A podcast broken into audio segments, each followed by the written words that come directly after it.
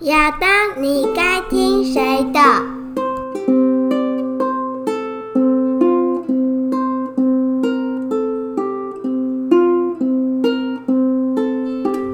嗨，大家好，我是老狗。嗨，大家好，我是 Rose。哎，Rose，我们不知不觉就终于录到第十集了，哎。对啊，第十集要来点特别一点的。对，那我们今天第十集，我们就邀请到一个特别来宾，嗯还有跟我们一起参与讨论，好不好？好，那请我们的特别来宾打一下招呼吧。嗨，大家好，我是悠悠，嗨，悠悠，你今年几岁啊？我今年十岁。是国小五年级吗？对，那悠悠啊，我们今天来讨论一个不一样的话题，好不好？哎好啊，那你们在学校有教法律的东西吗？没有，都没有吗？没有，真的哈？那你觉得法律会不会很难？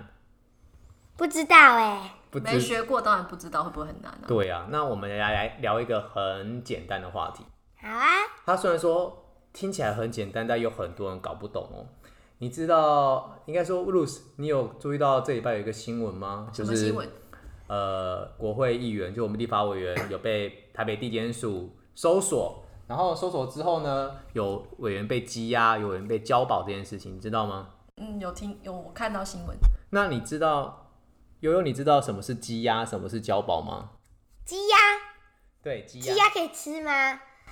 你是说 chicken and duck 吗？对啊，不是鸡鸭吗？哦，不是，不是那两种羁押哦。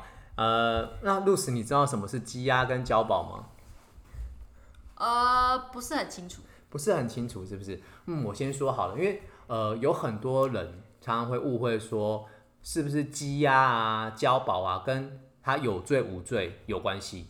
那其实不是的哦。对，因为其实呃，羁押跟交保只是为了说我们要调查案件的便利性，所以我们先做了一个处分行为，像是说悠悠，我问你，如果你们班上有同学做坏事情，两个人一起做坏事情了，那他没有马上承认的话，老师就先把你抓下来说，吴勇，你有没有做坏事情？你说没有，对不对？对啊，那你看他会说，那谁谁可以证明你？那你会说谁？假设你说了一个你的朋友，你会说他可以证明我是无罪的，对不对？嗯，那如果老师把你放走了，说好吧，那我明天再问，你会不会去找你朋友说，哎、老师如果问你的时候，你要帮我的忙哦，会不会？可能会吧。可能会吧，对不对？你对，会那设想老师会问什么问题，对不对？然后就先跟你朋友串通好。就说，哎、老师如果问你怎样怎样的话，你要说没有哦，会不会？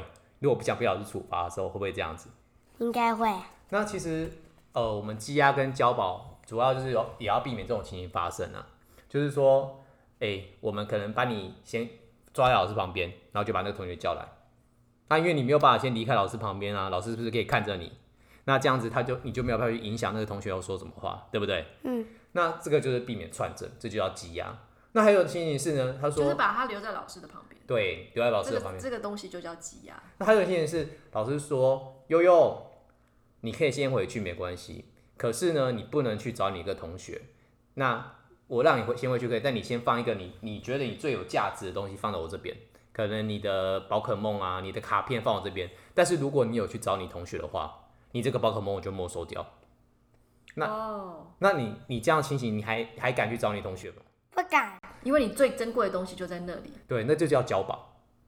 就是其实我老就是他可以离开老师了，但是问题是，他必须把某些东西先交出来。对，其实呃，我们跟积压跟交保呢，它其实主要的取决因素不是在于说他有没有构成犯罪，因为要选择这两个的前提就是你必须要有犯罪嫌疑重大。所谓犯罪嫌疑重大是老师觉得很有可能就是悠悠做的，嗯，这件坏事很有可能是他做，但是不不能确确定，对不能确定，老师可能还需要调查其他的东西，他没有办法这么确定是悠悠做，他只是是说很怀疑。很有可能。那很有可能的时候，他为了避免悠悠去串证，就用这种方式说：“你在我旁边，就叫羁押。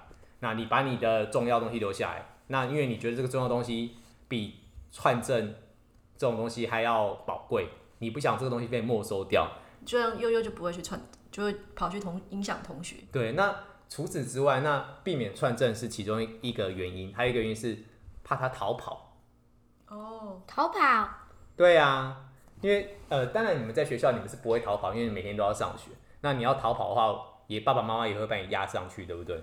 对啊，对，那其实还这种情形，所以你就没有逃跑的风险。可是有些人犯了罪之后，他就想过转学，对啊，他可能转学就逃跑了。就逃跑啦、他可能就逃跑，那我老师就没有办法处调查到他，那所以先把他留在旁边，或者是把他重要的东西留下来。嗯，对，那这样就是避免他逃跑，那这样老师才可以做后续的调查。那检察官也是一样的情形，那我们可能避免你逃跑，避免你去串证，那我们去调查必要的状况的时候，调查完我们才能决定要不要起诉你啊。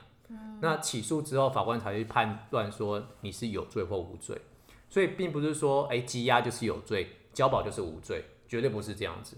他们其实两种都是属于你有犯罪嫌疑重大的时候。那我为了继续后面的调查，才决选择是你是要羁押还是要交保。那我可以问一个问题：你说交保不是通常会有个金额吗？对？那请问一下，这个金额的大小是怎么决定出来的？呃，可能法官会看那个案件的大小，那个案件的罪的重轻重与否，那觉得还要看衡量说你这个人的财力啊，很有钱的就交比较多钱嘛。哎、对呀、如果你很有钱的话，假设悠悠你的铺满里面有一千块，一千块，对，那我跟你说，悠悠你交保只要一块钱，一那块钱，对，那那你可能觉得这一块钱价值还蛮少的，对不对？对不对对啊？那你是不是就觉得，那我我我我串证好了，我不要这一块钱，我可以逃跑，我也可以去传证，可不会这样觉得？会啊，那如果我是说，来悠悠，你铺满里面所有的钱有一千块，对不对？你拿八百块给我，放到我这边。 如果你去串证，或者你淘宝好八百块，我就没收。这样子，你选择淘宝还是串证，还是乖乖听话？乖乖听话。因为钱这个八百块对你很很多，对不对啊，八百块很多，所以其实确实就是这样子。那我们会看根据这个人的犯罪情节，然后根据他的个人财力状况，根据他有没有可能逃跑，有没有可能串证，各种因素，法官会会评断出一个标准。那这个标准其实每个人都不一样，对，因为有钱人他可能觉得，哎，某些金额对他来讲是个小 case，对，那有可能是法官的个人经验，觉得是我要多一点。哦，所以我们有时候会开玩笑说，那个交保金啊，其实是看不看得起你啦。哦，如果看得起你，他就可能高要一点多呢点，高一点，嗯对啊，像我们之前曾经保过交保金是两千万的啊，好几千万的、啊两。千那万，其实我们都会私底下做，其实是看得起你才给你那么高。那那个几十万的其实看不太起你的，我们私底下会这样开玩笑了，呃，就是觉得说你可能也交不出那么多钱，或者是说，几十万对你来讲就已经很困难了。或者是说你你保了几十万，你就会很在意那几十万，就不会逃跑，也不会串证的了。哦，所以对每个人的对于金钱的价值感觉是呃观感是不太一样的。对，那其实我觉得大概积压跟交保就是这种情，它跟有罪无罪是绝对画不上等号的。但是因为有很多的新闻媒体会去渲染说，哎、积压了可能就是要判有罪了，那交保了可能就是因为他无罪，像这是有些委员、立法委员就是交保出去的啊、可是不不代表交保就是无罪的哦，绝对不是这样。法官会让他交保，表示法官觉得很有可能他有做这个事情，只我是很有可能会做这件事情。没有很有可能有很有可能有罪，哦，很有可能，所很以有很有可能有罪，但是我觉得我不把你留在旁边也没关系，我只需要让你交保，你就不会去串证，也不会去逃逃跑跑，对，那也不会影响到检察官后续的调查，所以就让你交保。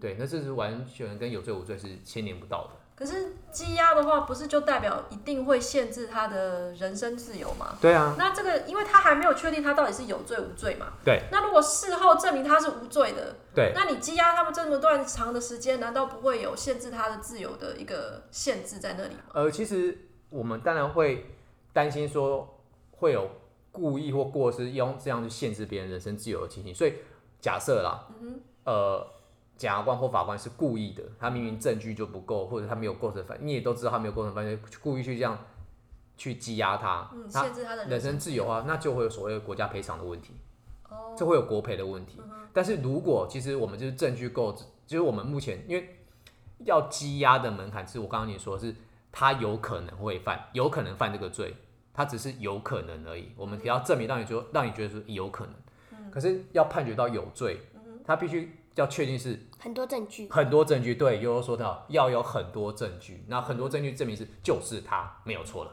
或是除了他之后，我想不到有其他其他的人了，那这时候才会判有罪啊。所以那个门槛是不一样的。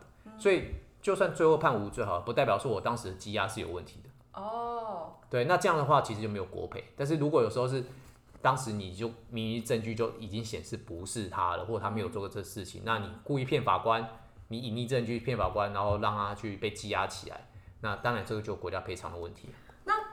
假设那件案件要调查非常非常的久的话，那羁押的时间就会很长很长吗？呃，在侦查中羁押是有时间限制，我们第一次是押两个月，那只能延长羁押一次，所以我们最多就四个月而已。